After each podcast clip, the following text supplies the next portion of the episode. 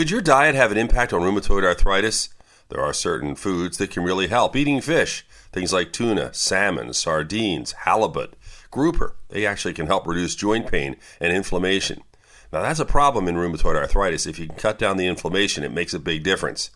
The report in Arthritis Care and Research also found those who ate baked, steamed, broiled, or raw fish two or more times per week had a reduced amount of joint pain when compared with those who never ate fish or ate it less than once a month.